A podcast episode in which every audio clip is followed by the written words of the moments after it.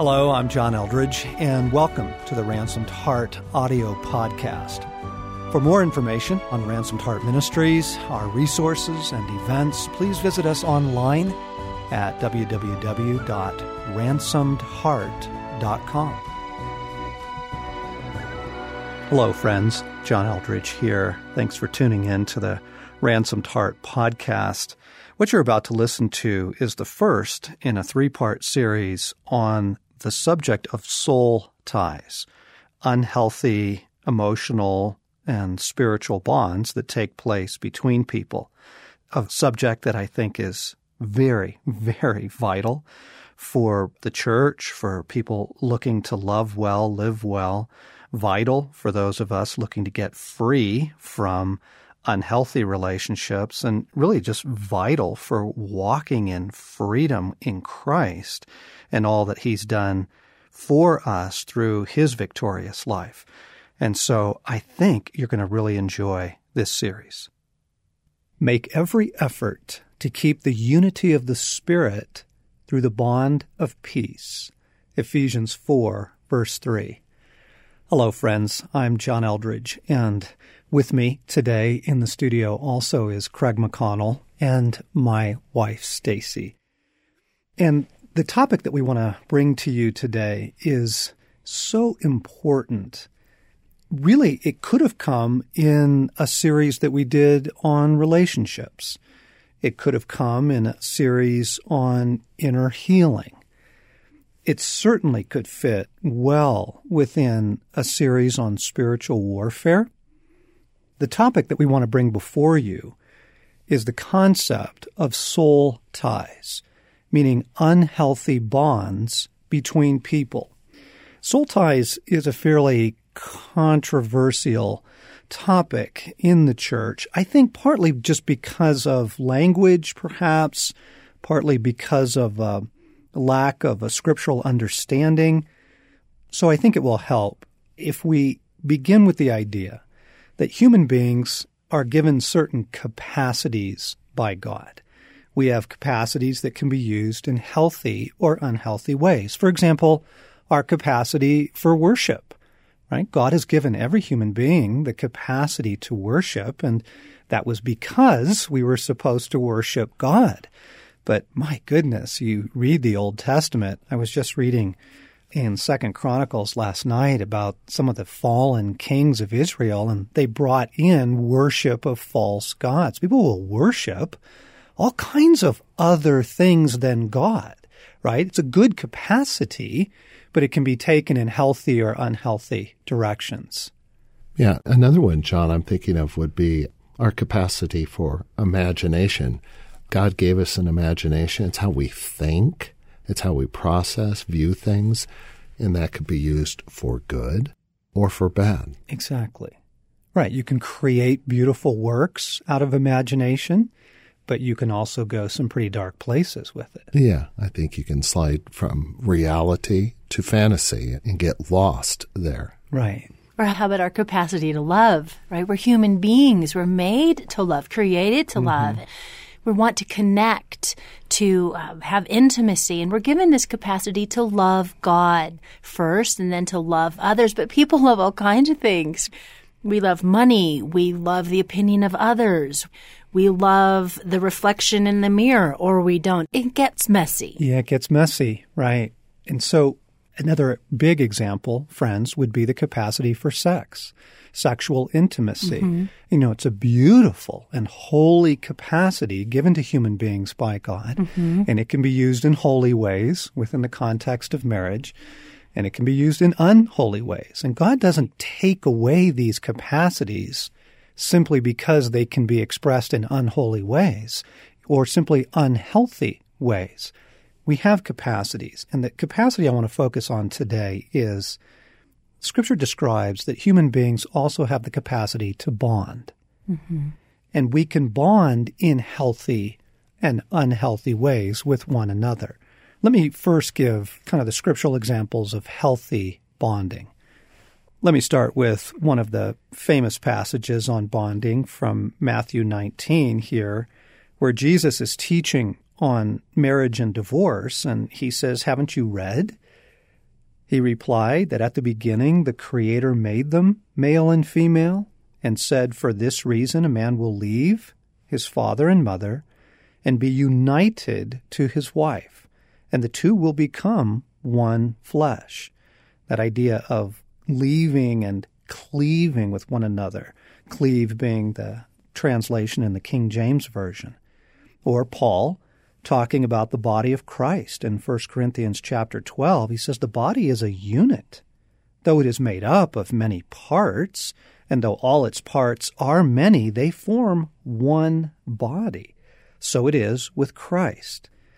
And then in Colossians, he kind of builds and expands on that idea. And in Colossians chapter 2, verse 2, he says, I want you to know how much I am struggling for you, and for those at Laodicea, and for all who have not met me personally.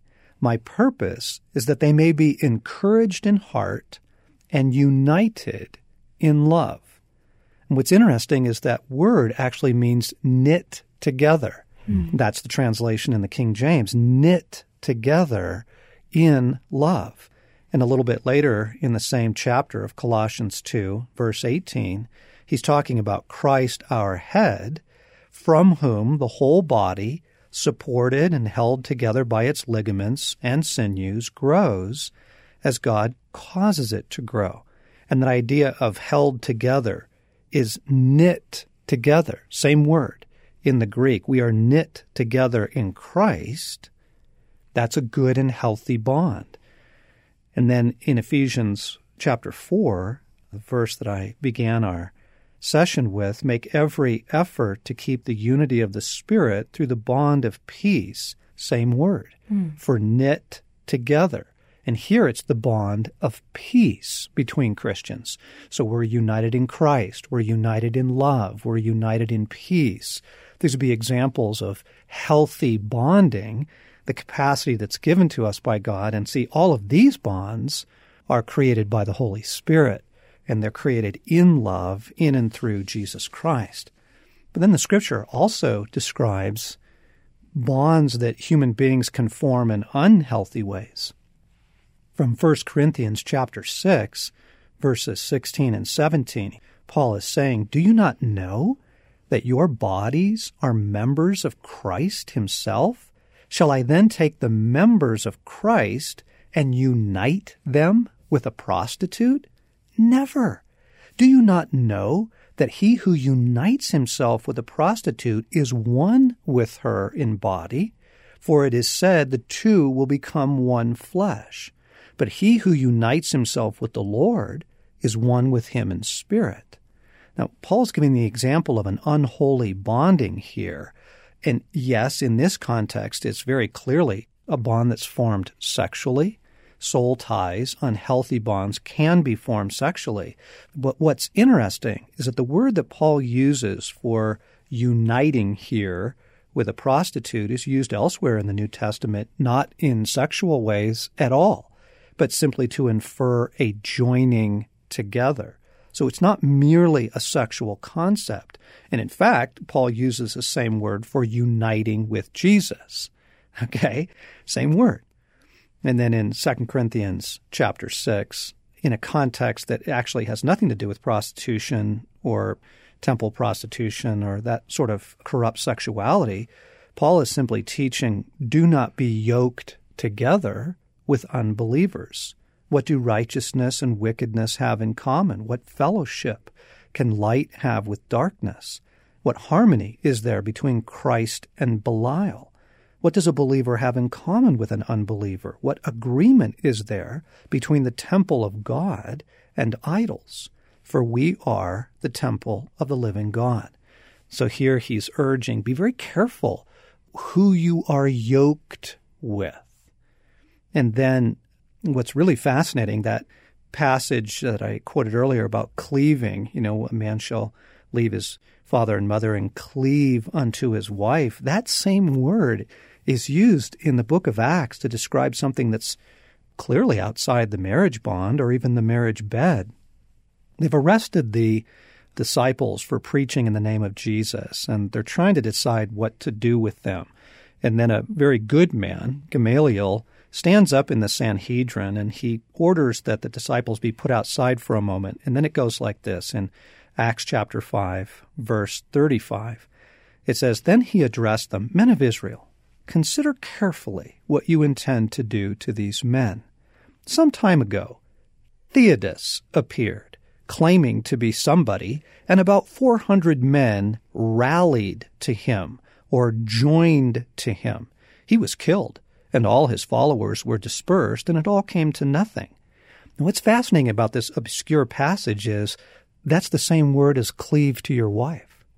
And we don't know what these 400 men did, some sort of pagan, you know, blood brother ritual or, you know, what have you, but it's this idea of humans can form unholy bonds, unholy ties. We can take this capacity that we're given for bonding and we can use it in healthy or unhealthy ways. We're given this beautiful capacity for bonding by God, but sometimes that capacity can form unholy ties, far beyond unholy sexual ties, though it certainly encompasses that. And so you have a very clear scriptural description here of the healthy and the unhealthy ways this can be expressed. I want to give a couple of examples of what we mean by unhealthy soul ties. And I'll start just with a man that I was counseling a number of years ago. It's actually a fairly common story. In this case, his father passed away when he was a young man, and his mother turned to him, as often happens, for emotional support and that kind of thing. But the problem was it carried on over years, and he really actually ended up becoming a kind of surrogate spouse to her. He really kind of took the place of her husband emotionally, spiritually, even financially. And what happened over time was a very deep kind of bonding took place there that was never meant to take place between a mother and her son. Yes, a woman and her husband, mm. right? But here you have the capacity for bonding in this woman being attached to her son, and he couldn't get out of it. He didn't feel like there were things he couldn't ever bring up with his mom. There was a distance he didn't feel like he could create there. He felt trapped in the relationship because there was this very powerful, clinging bond that had been established in their relationship. Speaking of soul ties with moms, I can just speak to that a little bit as a mother myself, but also having had a really strong one with my mother, which I used to describe not just as a tie, but as a bridge, you know, out of metal rope, a really mm. strong one. Um, mothers have a, a beautiful bond with their children, and where it can get into trouble is when the child grows up and is an adult. And if the mother still wants to exert control over her adult child's life through worry or through manipulation or variety. Clinging. Of, yeah, clinging, all kinds of ways. Well, that borders then in an ungodly soul tie. And I'm speaking from experience here, not on my son's behalf, but on my own. When I would talk with my mom on the phone or wake up in the middle of the night thinking about her, I would feel so differently mm. at the end of the conversation than I had when I entered into it. And I would become aware that things that my mother struggled with, really low self worth, diminishment as a person, as a human mm. being, would come on so heavy on overwhelmed. me. Overwhelmed. Overwhelmed. The spirit of being overwhelmed by life by the responsibilities. Things that maybe I could do on a normal day were suddenly just too mm. much for me. And then I would remember, or my husband would point out to me, that you were feeling that way before you talked to your mom. Oh, so I would pray, bless my mom, sever ungodly soul ties with her, send her spirit back to her own body where it belonged, and I would immediately feel yes. better, freer, lighter, not overwhelmed anymore. It's kind of amazing. You see, the fruit of it is really important, friends. We're going to unpack this some more. We're going to walk through this, but what we've described as the scriptural basis for bonding and scriptural examples of healthy bonding and scriptural examples of unhealthy bonding. And then as you begin to get into the details of what soul ties look and feel like, it's that inability to move past the relationship. It's that feeling cling, controlled, held to. Stace, your experience of suddenly you find yourself feeling everything they're feeling, mm-hmm. right? Or a really big example is experiencing their warfare, right? Where you know, ten minutes earlier you weren't yourself.